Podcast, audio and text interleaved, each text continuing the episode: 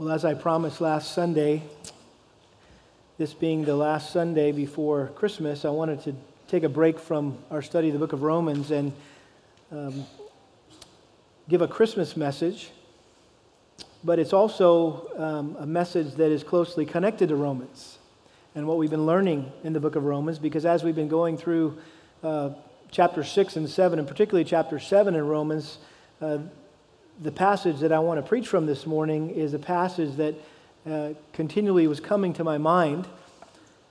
And um, if you know anything about the book of Romans and you know anything about the book of Galatians, uh, those two books have a lot in common. And um, Galatians, maybe you could liken to Romans' little brother or little sister, um, in the sense that Paul was addressing a lot of the same themes, and particularly uh, salvation by grace through faith alone, apart from works. And we know that that's the theme of Romans, and it's also the theme of Galatians. And so, what we're going to hear today is going to uh, sound like the echoes of our series in Romans, but uh, hopefully from a fresh perspective and one that's focused around the Christmas story, uh, the, the story of Christ's birth. And so, take your Bibles and turn to Galatians chapter 4. And I want to look at verses 4 and 5 this morning. Galatians chapter 4, verses 4 and 5. Paul writes, But when the fullness of the time came, God sent forth his Son, born of a woman, born under the law, so that he might redeem those who were under the law, that we might receive the adoption as sons. Father, thank you for this precious text that immediately takes us back in our minds to that manger in Bethlehem 2,000 years ago. And I pray that as we contemplate this text, as we think about it, Lord, that you would grant us grace to know what it means and how, does it, how it applies to our lives. Lord, that we might know what you want us to know so we can be who you want us to be today. We ask this in Jesus' name. Amen. Well, I'm sure most of you have heard of John Wesley. He was an honor graduate of Oxford University, an ordained clergyman in the Church of England. He was orthodox in his theology. He was active in practical good works regularly visiting the inmates of prisons and workhouses in London, helping distribute food and clothing to slum children and orphans. He studied the Bible diligently and attended numerous services on Sunday and uh, various other services throughout the week. Uh, he generously gave offerings to the church and alms to the poor. He prayed and fasted and he lived an exemplary, exemplary moral life. You may remember that when he was in college, he started what was called the Holy Club for guys that wanted to get together and pursue holiness together. Wesley even spent several years as a missionary to the American Indians in what was then the British colony of Georgia. But upon returning to England, he penned a very surprising entry in his journal. He said this quote, I who went to America to convert others was never myself converted to God. How is that possible? Here was a man who tirelessly did everything he could to live a life that was pleasing to God, and yet he knew that something was missing. And then one night, when he went to a meeting, he heard the gospel and he got truly saved. And this is how he described what happened that night in his journal. He said this, quote, I felt I did trust in Christ, Christ alone, for salvation. And an assurance was given me that he had taken away my sins, even mine, and saved me from the law of sin and death. Well, as you might know, Wesley went on to become one of the greatest preachers of all time and founded what we know today as the Methodist Church. But I share his testimony this morning as sobering proof that it's possible for someone to actively serve Christ without knowing Christ. In other words, it's, it's possible to say all the right things and do all the right things, even believe all the right things, and still not be truly saved. To be what we've called before a believing unbeliever. Someone who believes in Jesus, right, but you're not a true believer. I think those in this condition are illustrated by the older brother in the story of the prodigal son in Luke 15. I'm sure you're familiar with that story. And while this, the, the little brother, the younger brother, was lost in a foreign country, the older brother was lost in his own backyard. And that older brother in Jesus' story was representative of the Pharisees who were seeking to earn God's favor through their obedience. That's what that older son was doing. And Jesus was making the point that those who self righteously strive to earn God's favor by legalistically keeping a bunch of rules and regulations are just as lost as those who are living unrighteously in total rebellion against God. Both those sons were lost. Both were equally and desperately in need of God's grace. But as it would be, the unrighteous usually realize it whereas the self righteous don't. And of course, we have the story of the, the Pharisee and the tax collector, the Pharisee going to worship the Lord in the temple. God, thank you that I'm not like that guy because I do this and I do this and I do this and I do this. Whereas the tax collector said, God, be merciful to me, what? The sinner.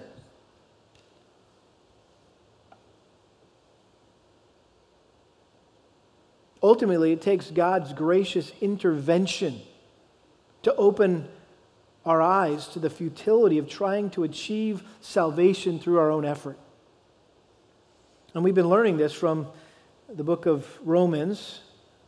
Not only Romans, but really the entire Bible makes it undeniably clear that no one is saved by being a good person or doing good things, but solely by God's grace through faith alone in the person and work of Jesus Christ. Ephesians chapter 2 verses 8 and 9. For by grace are we saved through what?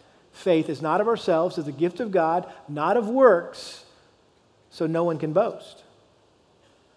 I think one of the clearest statements in the whole Bible that salvation is by faith and not by works is right here in the book of Galatians. Look at Galatians chapter 2 verse 16.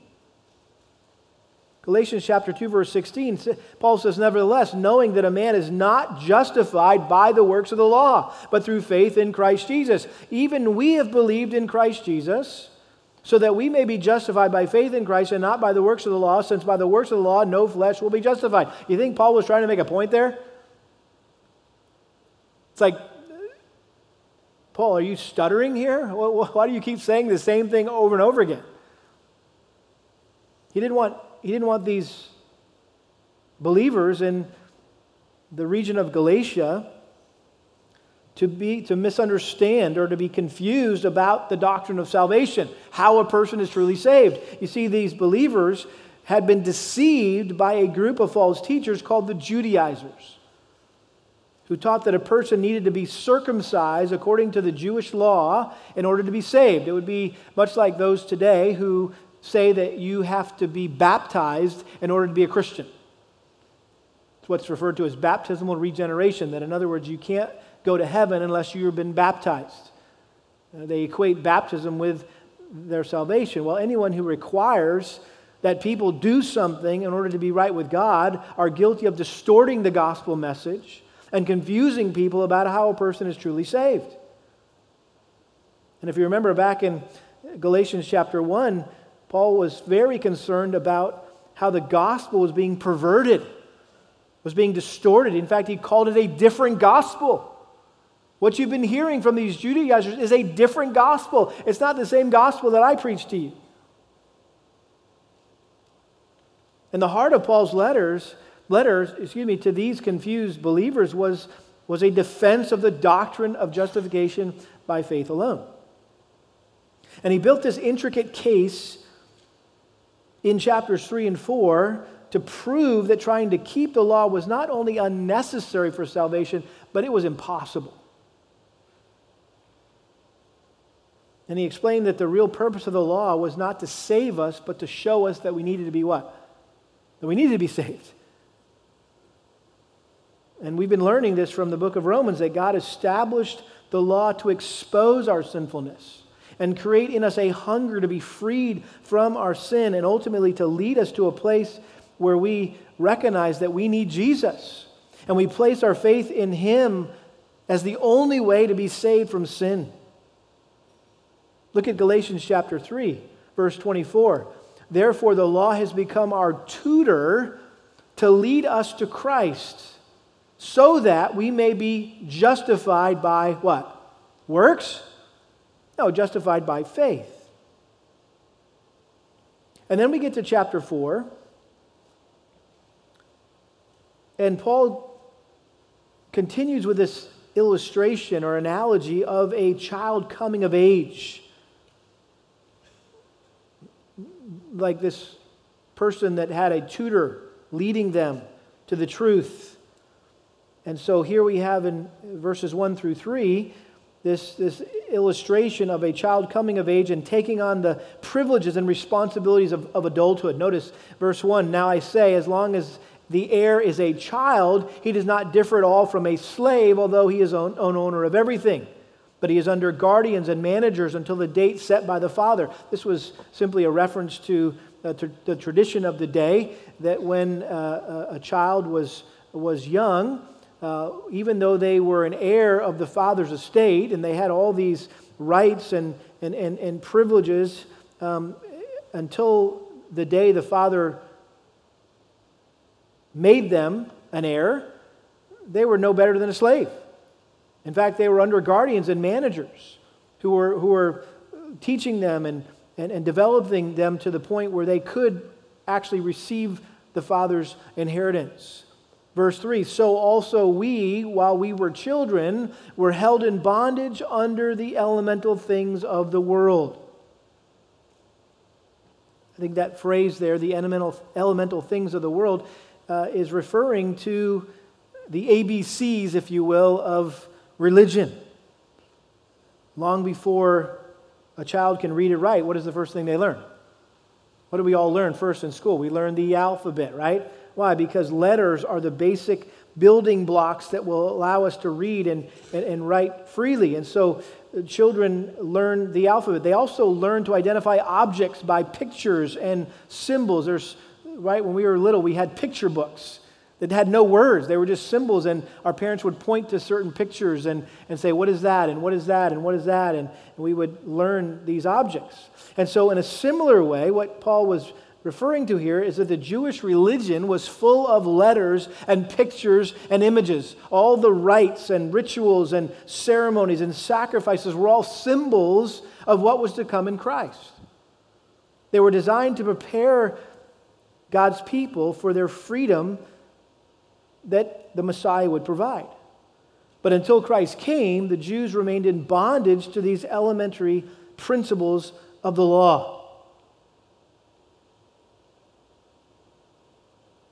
And so in the next two verses, Paul explained how God graciously intervened in the person of his son Jesus Christ, bringing freedom to those who were enslaved by the law, those who were trying to save themselves by being a good person or doing good things.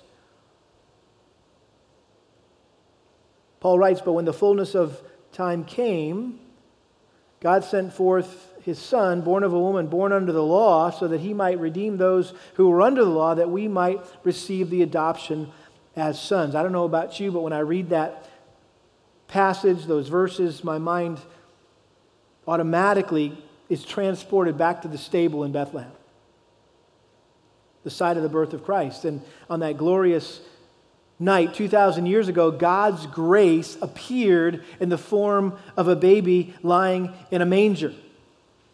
Jesus Christ personified the grace of God. And in these two verses, Paul described the birth of Christ really in a capsule form. In simple terms, he explained when Christ was born, how Christ was born, and why Christ was born. And I want to look at these three aspects of Christ's birth this morning that really put on display God's grace and love and mercy towards us. Let's look first of all at the providence, the providence of Christ's birth. He came at the right time. Notice the beginning of verse 4 but when the fullness of the time came. In other words, God had providentially prepared the entire world for the coming of his son at this particular time in history. His sovereign timetable that he had planned out in eternity past was ready to be set in motion here on earth. The world scene was set, everything was in place. You say, like what? Well, for instance, the Roman government had established peace throughout the entire known world, which provided economic and political stability. It was referred to as the Pax Romana, the peace of Rome. The Romans had also built an elaborate road system that made it easy to uh, travel safely and freely all around uh, the known world. Uh, the Greek language had been adopted as the official language of the Roman Empire, allowing for easy um, and effective communication with everyone. There was a common language. Synagogues by this time had been established throughout the entire Roman Empire, which provided a base for, for Christian preaching and meant that the Old Testament scripture was known and available almost everywhere. Religiously, pagan gods were losing their credibility. Old religions were dying. Old philosophies were empty and powerless to change lives. Even pagans were crying out for something real. Even the unbelievers wanted something different. And then morally, the world had slipped to an all time low. Slavery, sensuality, luxury had produced this moral vacuum. And so there was this, uh, whenever uh, I guess morality sinks to an all time low, there's a, uh, usually a, a, a spiritual uh, hunger which, which comes at an all time high. And so there was this spiritual hunger. And so I think all these were factors in the rapid spread of the gospel. The time was ripe for Christ to come. But I think what seems foremost in Paul's mind here is that the years of bondage to rules and regulations had crushed all hope of anyone finding favor with God through human effort. Mankind was locked up in their sin and condemned by every standard they made for themselves. And so the law had achieved its purpose. It had revealed man's utter sinfulness and inability to live up to God's perfect standard of righteousness. Man was unable to keep the law. It was fully demonstrated. Every man stood condemned before a holy and perfect God. And once mankind was convinced that they couldn't achieve God's righteousness on their own, God provided it for them through his son, Jesus Christ. That's the providence of Christ's birth. He came at the right time. By the way, there's nothing more important in the eternal plans of God than the coming of his son, Jesus Christ. And if we see God's sweet providence in that, how much more should we see God's sweet providence in just our day to day lives? As you consider your life's plans and present and future, and you're wondering, what is God up to? This is a great reminder that God's timing is what? Perfect. And He has you in a place where He wants you to wait. Wait on the Lord, trust in the Lord. His timing is perfect. Well, let's look at the second aspect of Christ's birth, and that's the profundity of Christ's birth. The profundity of Christ's birth. He came in the right way. Notice what Paul said in verse 4 But when the fullness of time came, God sent forth his Son, born of a woman, born under the law. God sent forth his Son. God sent his Son on a mission as his representative with a special task to accomplish.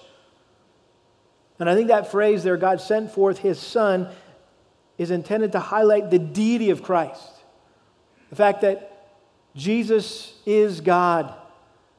But then notice he quickly follows it up with another phrase born of a woman, which I think is there to highlight the humanity of Christ, the fact that he was born like every other human. One commentator put it this way the second person of the Trinity, the Son, was sent to earth by the Heavenly Father to miraculously join with a sinless human nature in the womb of a sinful Jewish virgin named Mary. We've been reading about the virgin birth the last couple of weeks from Luke chapter 1, Matthew chapter 1. But turn over quickly to Galatians. Excuse me, we are in Galatians and to Philippians. Just a couple uh, books to the right. Philippians chapter 2. Philippians chapter 2, verses 6 through 8. And this is a very important text. This is the text that theologians call the kenosis text, the emptying of himself. I want to talk about that in just a second. Uh, in other words, an appropriate way to understand that. Philippians chapter 2, verse 6 talking about Christ, who, although he existed in the form of God, i.e., he was God, did not regard equality with God a thing to be grasped. He was equal to God, but he emptied himself, taking the form of a bondservant and being made in the likeness of men.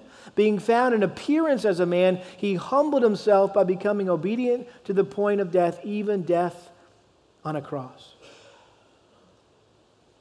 I think the simplest way to understand what Paul was saying here in the letter he wrote to the believers in Philippi is that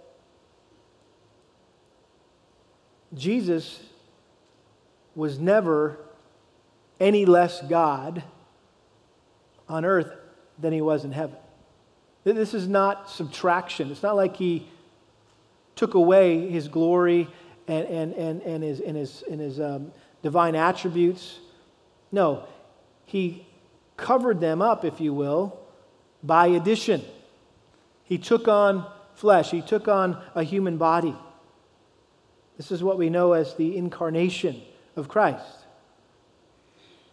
And this is where theologians try to help us.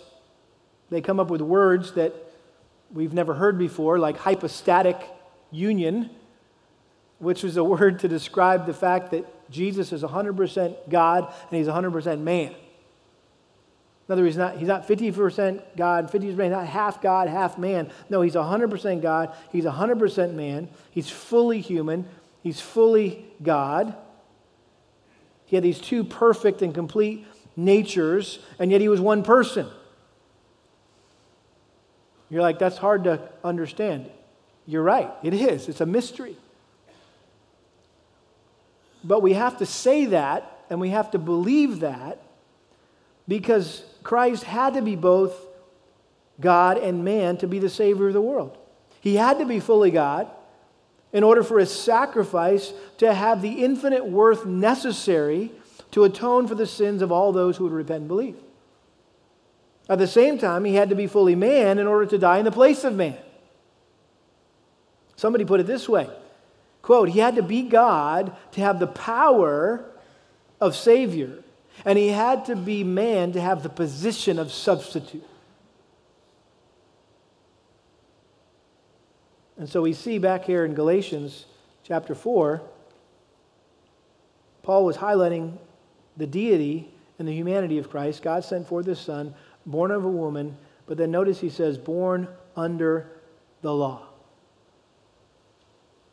in condescending grace, God willingly put himself in the form of his Son under the very law that he had instituted.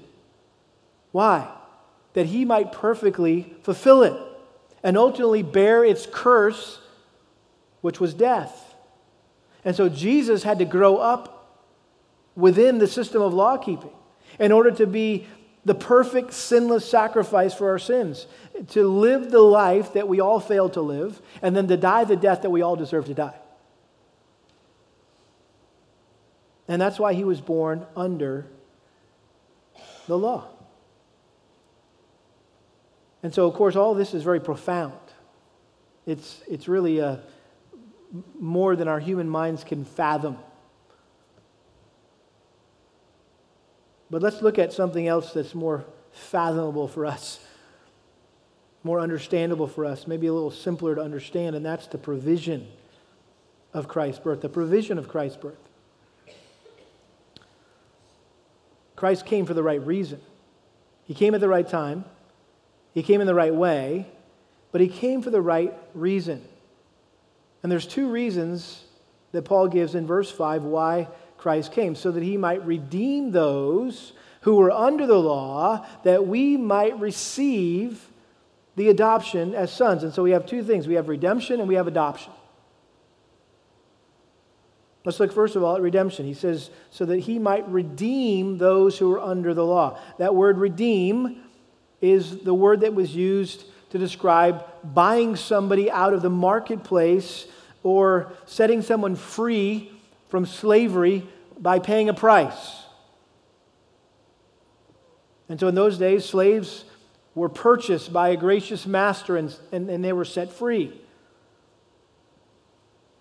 And so the point Paul's making here is that price, the price that Christ paid to free us from the law was death. That was the price that the law demanded from those who failed to keep it. And so Christ paid that price with his own life on our behalf so that we would no longer have to live in bondage to the law. Trying to, again, live with that mean husband that we learned about in Romans chapter 7, who demanded that we keep a bunch of rules and regulations in an attempt to make ourselves right with God. We've been freed from that. Look at chapter 3, verse 10 For as many as are the works of the law are under a curse, for it is written, Cursed is everyone who does not abide by all things written in the book of the law to perform them. And then verse 13 Christ redeemed us from the curse of the law, having become a curse for us, for it is written, Cursed is everyone who hangs on a tree. And so we see there this idea of redemption, paying a price. And the tree that Christ hung on, of course, was the cross. By the way, I was thinking about saying this tomorrow night in the hearing of our unbelieving guests because it's easy to focus on the manger. Um, as kind of what Christmas is all about. You know, the straw and, and the, the little manger bed. Well, it, Christmas is not about the straw and the manger, it's about nails and a cross. That's ultimately where Christmas goes, right? In fact, one thing we've done over the last several years, and this was my wife's idea, was to kind of make a statement when it comes to decorating our house, at least outside for Christmas. And course, in most neighborhoods, you know, they go all out, right? Lights and stuff. And we were driving around uh, Friday night looking at all the Christmas lights down in the woodlands. And it was fun just to drive through the neighborhoods and, and look. And you can tell which cul de sacs had more Christians than others, right?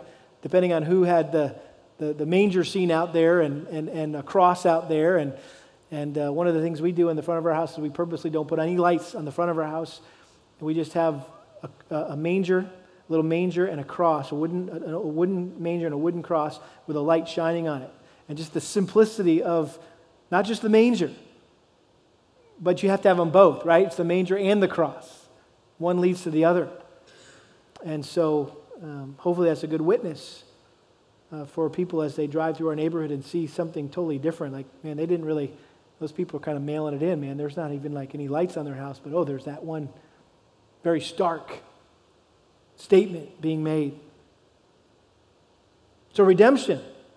That was the first reason that Christ came, but that was not an end in itself, but rather a means to a greater end. The ultimate purpose of a redemption is adoption. Notice what he says here. So that we may, he might redeem those who were under the law, that we might receive the adoption as sons. And that word adoption there was a, a, a, very important word in Paul's day because it was a Roman custom that wealthy men would adopt young slaves and make them their sons. They would become legal heirs, and, they would enjoy all the rights and privileges of, of sonship. And that's what Paul was referring to. And in a similar way, God redeemed us from bondage to the law. He delivered us from slavery to the law so we could be his sons, so we could be co heirs with Christ. Notice what he goes on to say in verses 6 and 7 because you are sons. God has sent forth the Spirit of His Son into our hearts, crying, Abba, Father. Therefore, you are no longer a slave, but a son, and if a son, then an heir through God.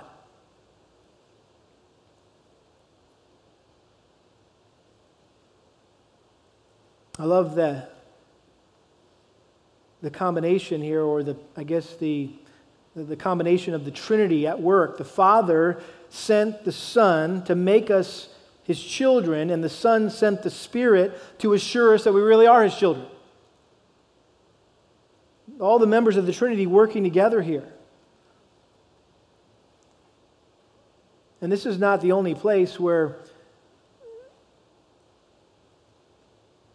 Paul referenced this dynamic of the Spirit coming to live within us, to dwell within us, granting us assurance that we are truly saved. Notice uh, back in Romans, just turn back to Romans, and we're going to get here shortly. Romans chapter 8 verses 15 and 16. Romans chapter 8, verse 15 For you have not received a spirit of slavery leading to fear again, but you've received a spirit of adoption as sons by which we cry out, Abba, Father.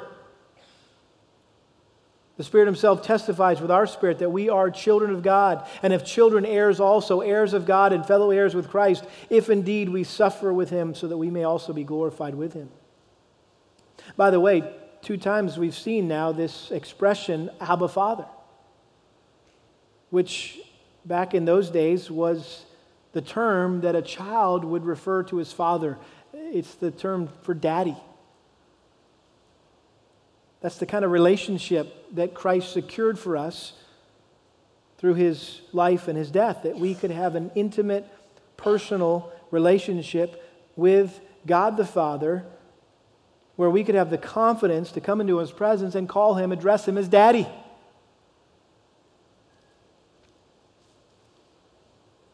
Look at Ephesians chapter 1,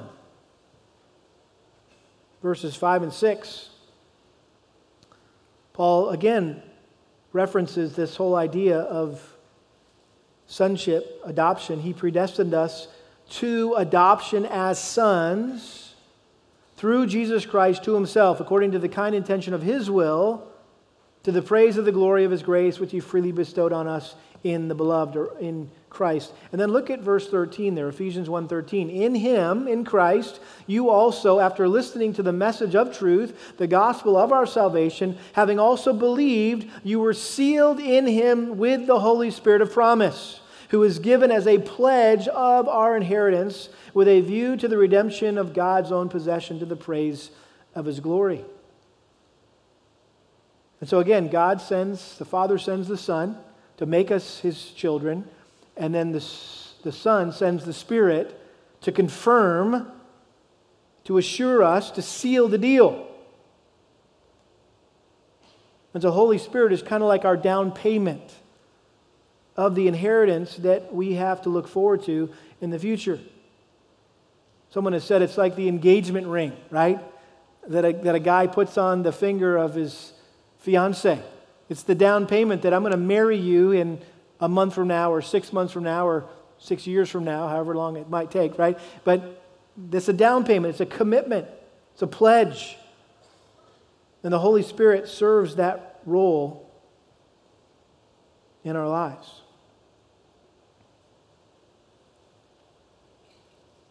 Back in Galatians chapter 4, what we see here is that the Son of God became the Son of Man so that the sons of man could become sons of God. That's pretty cool. The Son of God became the Son of Man so that the sons of man, that's us, could be the sons of God he became like us, a man, so that we could become like him. Again, we're going to see this in Romans chapter 8. that God predestined us, chose us before the foundation of the earth to save us, ultimately to conform us to the image of his Son. To make a bunch of little Jesuses, if you will. A bunch of people running around looking like Jesus, talking like Jesus, acting like Jesus. And someday, to be just like Jesus, perfectly like Jesus. When we see him, we'll become like him. That's what Christmas is all about. Paul said it this way in 2 Corinthians 8, verse 9 For you know the grace of our Lord Jesus Christ, that th- though he was rich, yet for your sake he became poor, that you through his poverty might become rich. In other words, he left the glories of heaven, all the riches that he had in heaven, and became poor, became a man, lived on this earth so that through his poverty we might become rich. We might be able to enjoy the riches of heaven. Beloved, this is all grace. This is getting what we don't deserve. And God's grace was personified in the birth of his son, Jesus Christ. His birth was providential, his birth was profound, and it was to provide us salvation from our sin. Remember what the angel told Joseph, and you shall call his name Jesus, for it is he who will what? Save his people from their sins. When Jesus grew up, and began his public ministry, one of the first things he said was this Come unto me, all you who are weary and heavy laden, and I will give you rest. Take my yoke upon you and learn from me. For I am gentle and humble in heart, and you shall find rest for your souls. For my yoke is easy and my load is light. It's Matthew 11, 28 through 30. Jesus said that to a generation of people who were striving to earn their salvation by being a good person and by doing good things. The religious leaders of the day had placed this heavy yoke of the law on the people and forced them to carry it around, trying to maintain this system of rules and regulations in order to obtain a right standing before God. And so Christ was inviting them to come to Him and be freed from this burdensome yoke of trying to gain salvation by their own human efforts. And He's calling out still today to people maybe like you. You're here this morning and, and, and you're thinking that your salvation is up to you. You're always striving, but never feeling like you match up to God's standards. And yet you're still hoping that He's going to consider you good enough sometime to let you into heaven, and you're just kind of got your fingers crossed.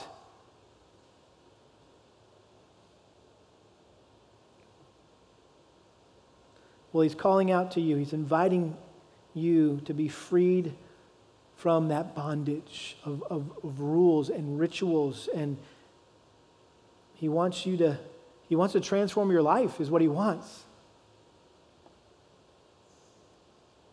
And this Christmas, you can experience the gift of God's grace that He offers to all of us through faith alone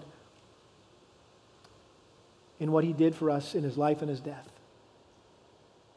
You say, well, how do I get that?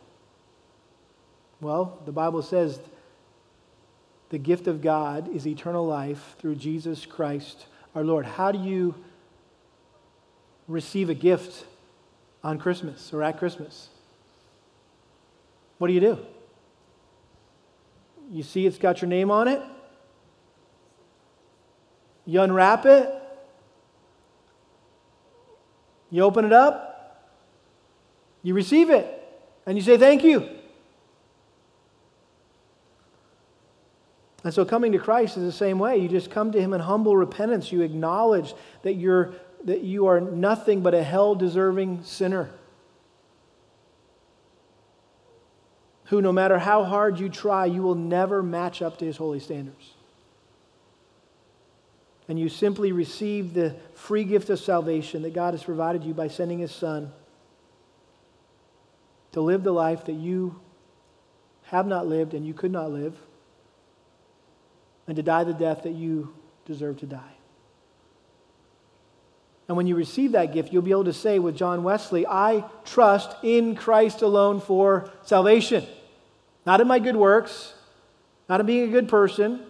And in fact, not only can you say that, but you can also say, I have an assurance that He has taken away my sins and saved me from the law of sin and death. In other words, you don't have to wonder or, well, I hope I've done enough, I've been good enough, and live your whole life wondering what's going to happen when you die. But you can have assurance.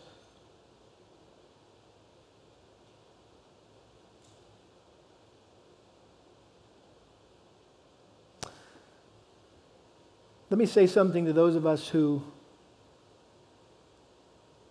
by God's grace, have become believers. We, we know what Christmas is all about. This is a good reminder for us this morning something just hopefully to fuel our gratitude, our worship, our praise. But I came across another quote from John Wesley I thought was very interesting. He said this as he looked back on everything he had done for God before he was saved. This is what he wrote. He said, quote, I had even then the faith of a servant, though not that of a son. In other words, I had the the mindset of a, of a servant or a slave, but not that of a son.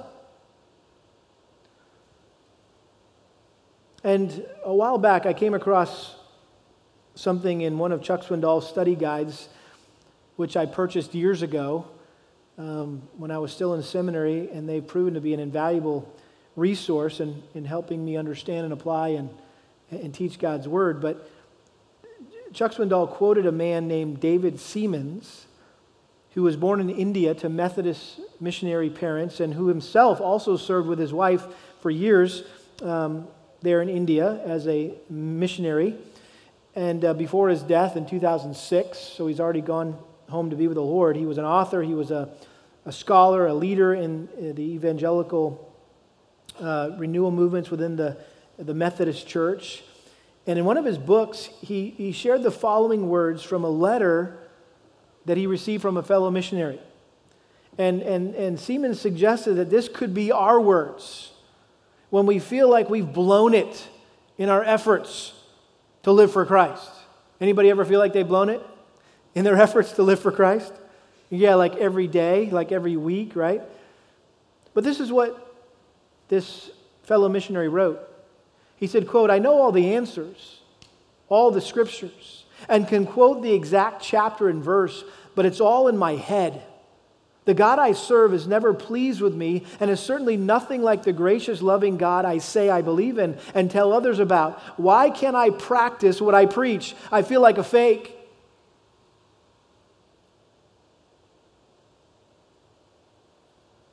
You ever feel like that? You ever think those thoughts? Seamands went on to contend that these feelings of inadequacy and frustration are the result partly from viewing our relationship with God more like a servant to a master than a child to a father. And he elaborated on how these two different mindsets or perspectives can affect our feelings towards God and, and our feelings towards our life. Listen to what he said. Quote, he said, The servant is accepted and appreciated on the basis of what he does, the child on the basis of who he is. The servant starts the day anxious and worried, wondering if his work will really please his master. The child rests in the secure love of his family. The servant is accepted because of his workmanship, the son or daughter because of a relationship. The servant is accepted because of his productivity and performance. The child belongs because of his position as a person. At the end of the day, the servant has peace of mind only if he is sure he has proven his worth by his work. The next morning, his anxiety begins again. The child, on the other hand, can be secure all day and know that tomorrow won't change his status. When a servant fails, his whole position is at stake. He might lose his job. When a child fails, he will be grieved because he has hurt his parents and he will be corrected and disciplined, but he is not afraid of being thrown out of the family. His basic confidence is in belonging and being loved, and his performance does not change the stability of his position.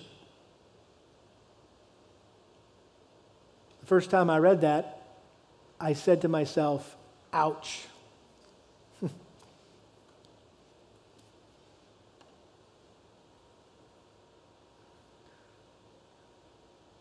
now, this is where Bible study, or those of us who do Bible study, I should say, need to remember the principle of the analogy of Scripture or cross referencing. And uh, there are some um, who ask me on a regular basis, hey, you, you were preaching this passage and, and, and you didn't say anything about this. And yet I know that the Bible says this over here. And I'm like, well, that's true. I agree with that. I believe that. And if I was preaching that passage, I would have said that, but I wasn't preaching that passage. I was preaching this passage. And this is what this passage teaches. And that's why it's so important that we we, we study all of Scripture, that we look at the whole counsel of God, so that we have a balanced perspective on what the Bible says and what God wants us to know. And we've been learning from the book of Romans that we are to liken ourselves as God's what? Slaves. Romans chapter 6. And the analogy of a, of a slave and master is used many times throughout Scripture to depict our relationship with God. Paul frequently referred to himself as a bond slave of Jesus Christ. And we made a big deal about it when we were in Romans chapter 6 that, that, that, that, that we should view ourselves as slaves of Christ. That's what Paul said. That we went from being slaves to sin, now we're slaves to Christ. And that's an important emphasis to make whenever you get to a passage that talks about slavery to Christ. Because many Christians, probably too many Christians, fail to live with this, this master slave mindset. But by the grace of God, I'm not one of them. but I am a Christian who often fails to live with a son father mindset.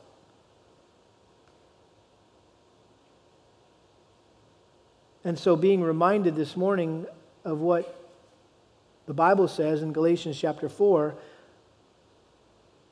particularly verse 7 therefore you are no longer a slave, but a son, and if a son, then an heir through God. I need to be reminded of that. How about you? When you think about how you relate to God, do you typically relate to God as a, a slave to a master or as a son or a daughter to a father? Again, it's not an either or, it's a both and, and somehow we got to work these things out. To be faithful to Scripture, the Scripture says both. We need to view ourselves as both. And somewhere there's a sweet spot, right? Between viewing yourself as a slave to a master and a son to a father. That's what sanctification is all about, finding that sweet spot. But I would just say this morning, in light of the text we're looking at today,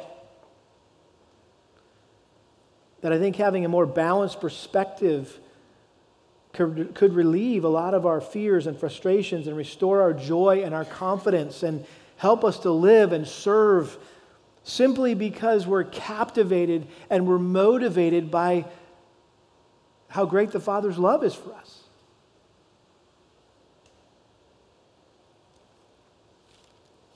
And again, we're going to get there. in Romans chapter 8, and we can't, you can't help but flip back and forth between Romans and Galatians. If you're studying Galatians, you got to go to Romans, and if you're studying Romans, you got to go to Galatians.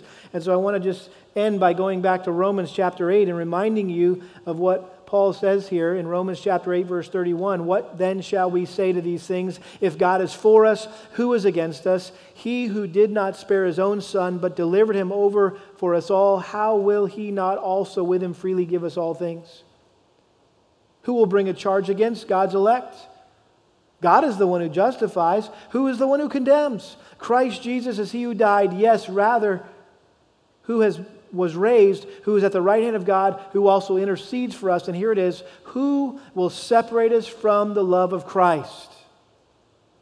Will tribulation or distress or persecution or famine or nakedness or peril or sword, just as it is written, For your sake we were being put to death all day long. We were considered as sheep to be slaughtered. But in all these things we overwhelmingly conquer through him who loved us. For I'm convinced that neither death, nor life, nor angels, nor principalities, nor things present, nor things to come, nor powers, nor height, nor depth, nor any other created thing will be able to separate us from the love of God, which is in Christ Jesus our Lord. And it's because of that passage and countless other passages throughout God's Word that we sing with joy at Christmas time about the wonders of His love. Joy to the world. The wonders of His love. The love of a father for his children. Let's pray. Father, we're grateful this morning as we consider the wonders that are beyond our comprehension, the wonders of your love, how you could love sinful wretches like us. To the point where you would send your own son to take the punishment for our sin on the cross, to kill your son in our place, so that we could be your son, so that you could adopt us, and that you could give us your inheritance along with Christ. Father, this is beyond our ability to, to understand and comprehend. And Lord, it should just leave us in awe and wonder and just in a place of worship. Father, I pray if there's folks who have come today who have been living under the burden of their sin and trying to make themselves right with you by offsetting their sins by doing good things and hoping that someday their good works are going to outweigh their bad works and the good things they've done would You'd remember more of those than the bad things they've done. Or may you open their eyes to see they don't have to live that way. but they would just humbly admit they're, they're bad people and they're going to go to hell. They deserve hell. But that's why Jesus came for bad people like us to deliver us from death and hell and our sin. And may you draw them to yourself this morning. May you grant them genuine repentance, genuine faith. And Lord, for those of us that know and love Christ, I pray that we would more and more be motivated every day when we wake up. The thought, the first thought in our minds would not be the work that we need to do to, to earn our keep as a Christian, but your great love for us as your child.